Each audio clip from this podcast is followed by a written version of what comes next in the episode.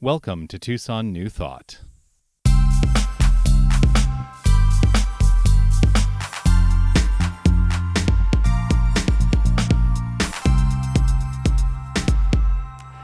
That song, you all know where that song is from, I imagine. If you don't, it's from the musical West Side Story. There's a lot of nostalgia. I, I, talk about nostalgia not infrequently. There's a lot of nostalgia uh, happening. Uh, part of it is having come back to Tucson, and, and, and this is the place where I was born and raised and lived until I was 24 years old. And then I went to New York City to make my way on, the, on Broadway, the Great White Way. And I was there for three years, left, went to LA, was there for 12, which is where I became a minister, and then went to Toronto, and then ultimately back here. That particular song, Something's Coming, when I was 15 or 16 years old, and I knew I wanted to be an actor, and I knew I wanted to do musical theater, was the first song I learned to put into my audition book. I'm a little old to play that role now, just a little. Um, I've always loved that song because of the anticipation, because of what it means in terms of like that forward, like the, the very essence of that forward momentum. But there's still something like holding back in the music, right? Something's coming. It's that anticipation. Something's coming. Something's coming. Something's coming. And ultimately, what Tony finds, the character of Tony finds, is that something is Maria, Maria, or Juliet. If you look at it from the Romeo and Juliet perspective, is the, that's the story.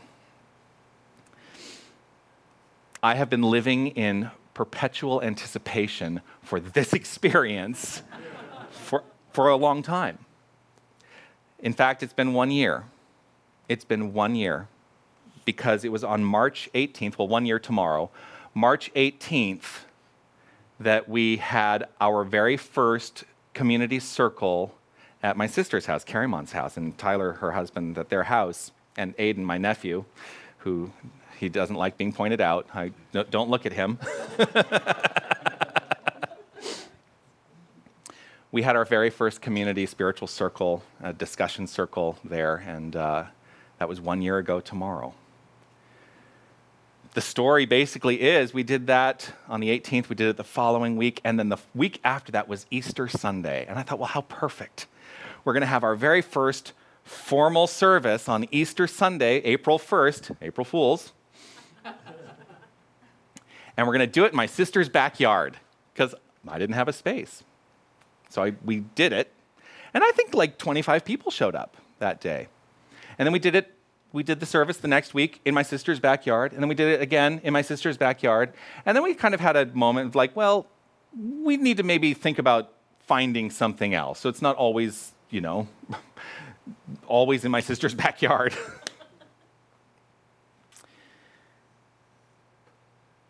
And there was something maybe hesitant in me. And that's the thing that I want to really say. Allowing ourselves to have that hesitant moment is okay.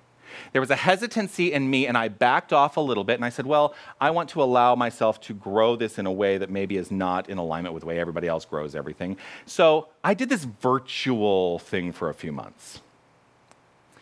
Basically, from, the, from, from mid April all the way through June, I did virtual services where it was literally just me on camera speaking. We put those up on Facebook. We ran them as live events, even though it was recorded before. We just ran them live at a specific time on a Sunday morning. And we had music, and, and, and, and it, was, it was an interesting experiment. And I thought, oh, this is going okay.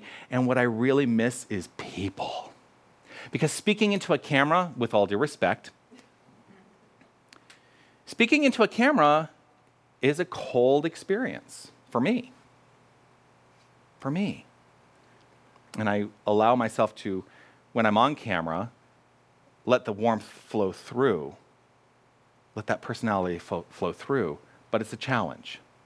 So I said, well, what can I do? What can I do? How can I bring us together as a community yet again? So I called my friend Rebecca over at Dedicated. And I said, Rebecca, I'm throwing this out there let's, could, would you be okay if I just like had my meetings there on Sunday mornings? And she said, yeah, come on down. So we met at Dedicated for four Sundays, and then we found this, this space at Spark Project Collective. And so basically August until last week, we were at Spark Project Collective every Sunday. And Spark Project Collective is Spark Project Collective. Um, it had its challenges. I, it was a great space to launch from. And it was a great way to do what we call church in a box, which is we show up on Sunday, we set everything up, we do our thing, and then we break it all down and we put it all, tuck it all, tuck it all into the storeroom in a corner.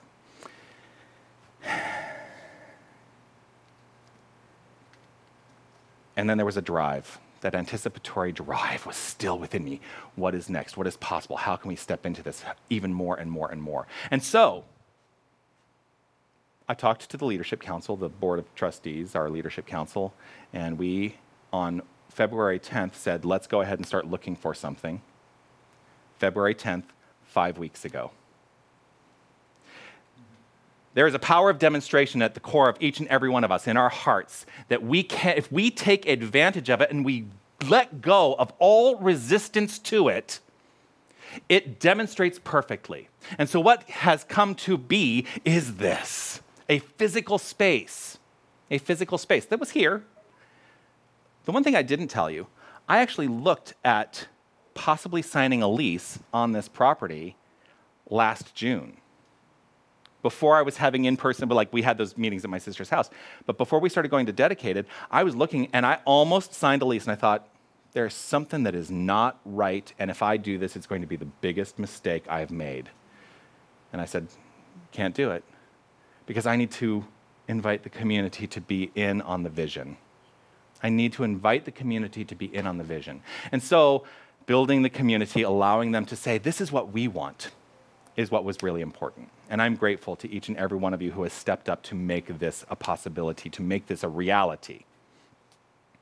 The universe is an intelligent field. It is, it is all possibility, it is all potential, and you are the universe in a drop. The infinite potential and possibility of the universe exists within each and every one of us, within each and every one of you, within each and every one of you our capacity to act unintelligently in a field of intelligence is really amazing to me. Had I signed that lease, that would have been me acting unintelligently in a field of infinite pure intelligence.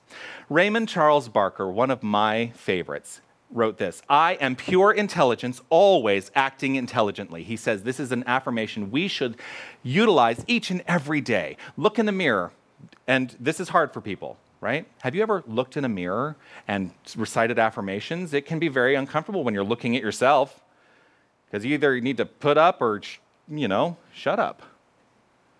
Because when you state that affirmation, you're looking at yourself, you are calling upon yourself to step into the infinite loving truth and be that at all times. I'm going to invite us all to take on this affirmation. I am pure intelligence, always acting intelligently, as an affirmation in our daily lives. Let's say it together. I am pure intelligence, always acting intelligently.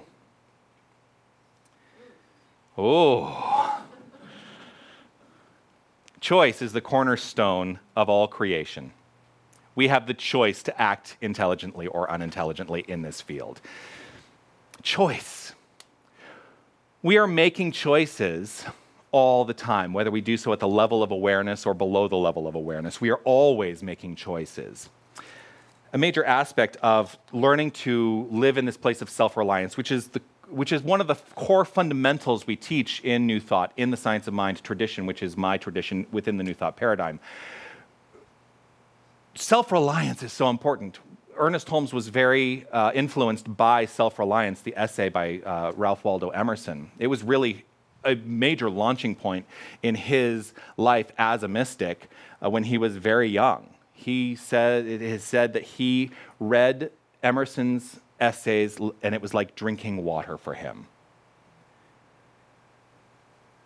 A major aspect of self reliance is to take charge of our own choices, to really take charge of them.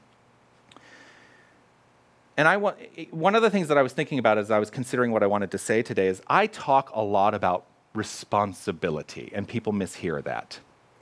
People mishear that. When I say we are each and every one of us responsible for our lives. Well, that can be frustrating if we're not happy with our lives, can't it?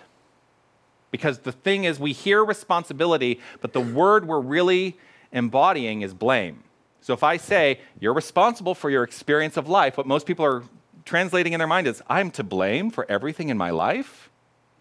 Everything in my life that goes wrong, I'm to blame for that? The answer is no. No. To take responsibility is to say, I have the opportunity to respond ably. I have the ability to respond. I have the response ability so that I know that whatever I have created in my past is in my past. I can now step boldly forward into a new thing. But I'm starting to think maybe I just stop utilizing the word responsibility altogether and just say, you get to take charge of your life.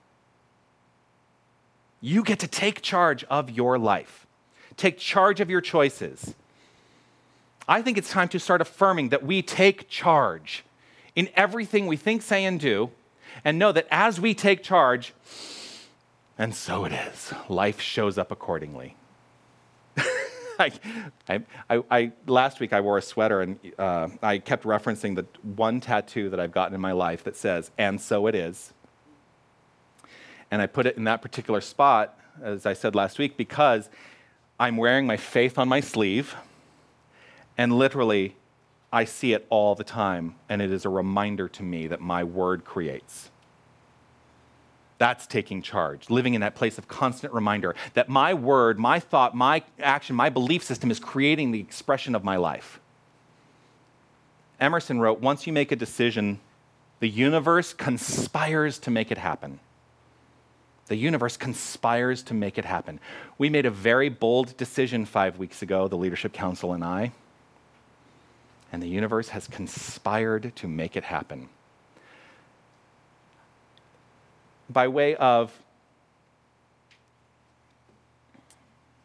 there's a word I'm looking for, and it's coming to me now.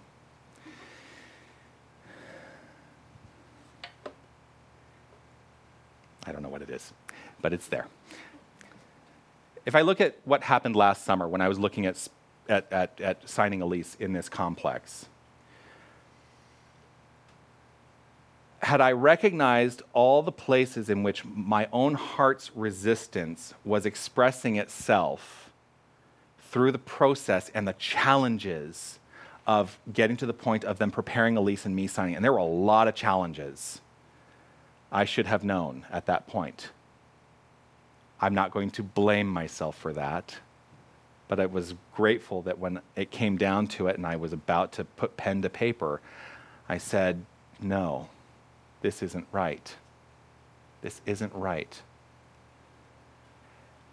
Conversely, this time, there were no challenges. There were no challenges. Like I called the property management company that, or the, the people that, uh, that, that, that uh, rent out the space. And I said, I know that last summer we went through this whole process, and I said, I just wasn't ready at that point. I hope you understand, but we're ready now. And I have a community that is ready now. And done. It was really like that. It was really like that. Last, last summer, it was just a slog to try and get to the next thing and the next thing and the next thing. So there's there, the, whatever is in your heart truly is always showing up as the expression of your life. What we must do, I think, is learn to truly pay attention. You want to know what's happening in your mind and in your belief system? Look at your life. Look at your life. If there is something you don't like about your life, you have the choice, you have the responsibility to be able to do something about it. You get to take charge. Once you make that decision at the heart level, the universe conspires to make it happen. What stands in the way? Resistance. That's it. Wherever there is resistance in your heart, that's going to be the block. Once we let go of resistance, all our prayers are answered. We teach prayer Pray, treat until you demonstrate. What is the treatment for? The treatment ultimately is to, yes, treat for what you require, but to allow that resistance to simply melt away. And the moment that that resistance melts away, and so it is, your demonstration is made manifest in, the, in, in, in that instant. We resist, one of the big ways we resist. Ooh, one of the big ways we resist is self victimization. Wait, what? What does that even mean? One of the big ways we resist is self victimization. If we have any concept in our lives that we walk around and go, why does this always happen to me? You're allowing yourself to be a victim to the circumstances all around you. If you walk around and you go, oh, God, I never get the breaks, you are allowing yourself to be a victim. We we have to start to ask ourselves these questions. Have we bought into any sense of an idea that, well, that's just the way life is? Life is tough, right? Have you ever said that? Anyone ever in this room? Look, life is tough. I have. I can I, I, will admit it. I have said it. I've been in situations where I felt like the world was pressing down on my shoulders and I was going, life is so hard. This is tough. Well, who decided that? Who decided that life was hard? Who decided? Oh, yeah. Whether I was aware of it or not, I'm the one who made that decision. I'm the one who embedded it into my heart, and so that's the way my life shows up. But I may have been, ref- uh, I may have been influenced by a collective consciousness that says, oh, your life is tough. Jobs are hard. You have to work hard to make life, you know, happen. I don't believe any of that anymore. I think we need to allow love to be the point of view from which we move boldly forward in everything. And call me a Pollyanna, and some people do. life takes care of itself perfectly, and life is easy that way. Turn the thought around. Turn the thought around. Another thought to turn around may be any idea of blame. So resistance comes through self victimization. Resistance also comes through blame. I've touched on it before. I touch on it a lot because this is one of the biggest blocks for many, many people. Self blame or blaming anybody else gets you nowhere. It just creates more resistance. It creates more of a block and makes it harder to push through that block. It's like a bad carpenter who blames his tools for the work. The tools we have are our mental tools. That's, those are the tools that we have. When we blame ourselves, we're saying, well, maybe the tools don't work. Oh, let that go. Let that go. What are the mental tools you have at hand? Well, there's meditation, there's affirmation, there's prayer treatment. There are many tools that we teach, practical tools in what way might you have decided on some level it either works or doesn't work? Because the very act of saying, oh, well, this doesn't work, you have now set in motion the consciousness of it not working, and so you've demonstrated, the per- you've demonstrated perfectly. It doesn't work if you've decided it doesn't work. Does the prayer not work because of the one praying? Does prayer not work because of the one praying? Yes. Yes the one praying, when we are in full, total alignment with the infinite truth, prayer works. I believe this. I believe this.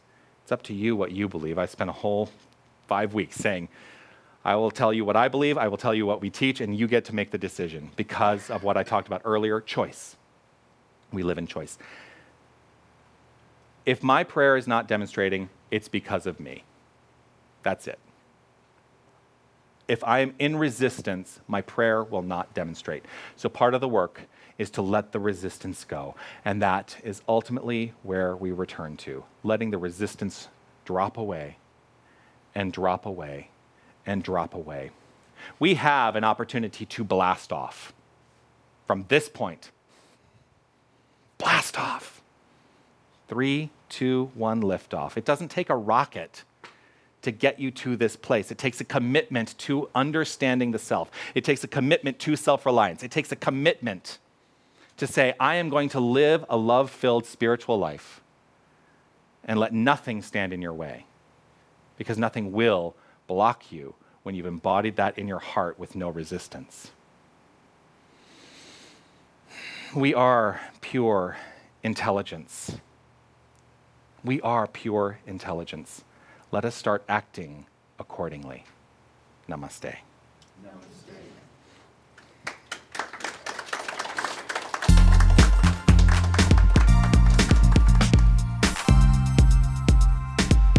Thank you for listening. Visit TucsonNewThought.org for updates on everything that's happening at the center. And follow us on Facebook and Instagram by searching Tucson New Thought. Namaste.